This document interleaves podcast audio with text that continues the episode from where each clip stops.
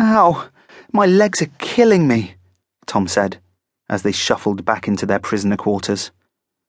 Isis stretched her back and groaned. I don't think I was this stiff after 5,000 years of being trapped in a statue. She straightened out, holding her nose. And it stinks like a camel's bed in here. Are you sure it's not you? Tom asked. You are quite old. Ha ha, very funny. The door clanged open, flooding the prisoner's room with a sudden blinding shaft of light that made Tom squint. Rufus burst in.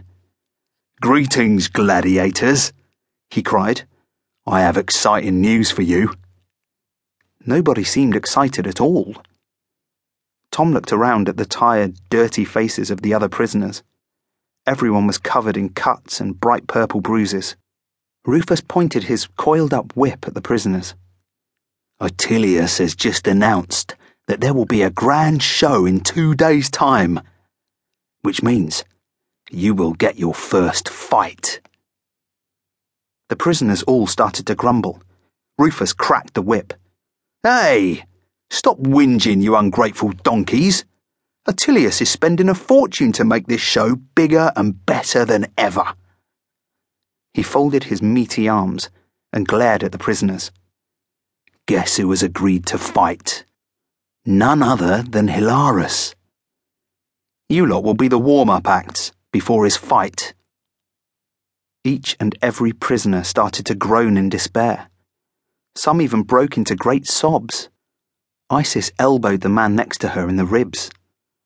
Who's Hilary? she asked him. The man moved away from her, rubbing his side. How can you not have heard of Hilarus? he asked. He's the most famous gladiator in the Roman Empire. He's won 13 fights in a row. Huge crowds will be coming to see him. So why is everyone moaning? Isis sniffed. The man chuckled bitterly and shook his head at her.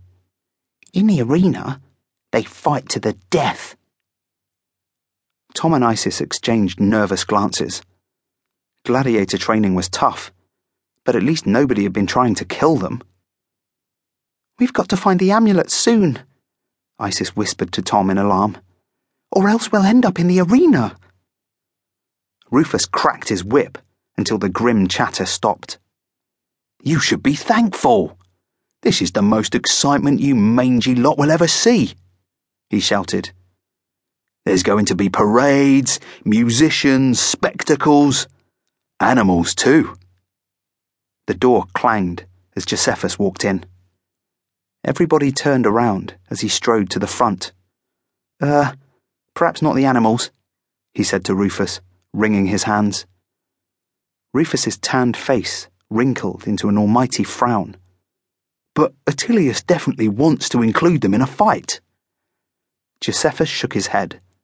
Sorry, there's something wrong with them. They're acting all timid like mice. It's as though they've seen a ghost. I've tried stoking them up. I even threatened to turn the alligator into a pair of sandals but they've lost their bite. He shrugged. They would make a truly poor show, I'm afraid. Well, Attilius will just have to leave them out, Rufus said. Meanwhile, the prisoners had started to panic. I'm going to grab the heavy, shiny armour, one yelled. A sword won't get through that. Are you mad? cried another. Swords cut through everything. The only hope of escape is dodging the blows with fancy footwork. Tom, who had been listening carefully to all Rufus said, couldn't wait to pull Isis to one side. He felt like his heart would burst if he didn't get the words out. Hey, remember the riddle said, cheerful is the one you need to find, he whispered. Well, I've worked it out. Guess what the Latin for cheerful is? Isis shook her head. Hilarus. The other prisoners say he's undefeated in 13 fights, Isis said. Exactly. Tom beamed at Isis and gave her the thumbs up. He's our man.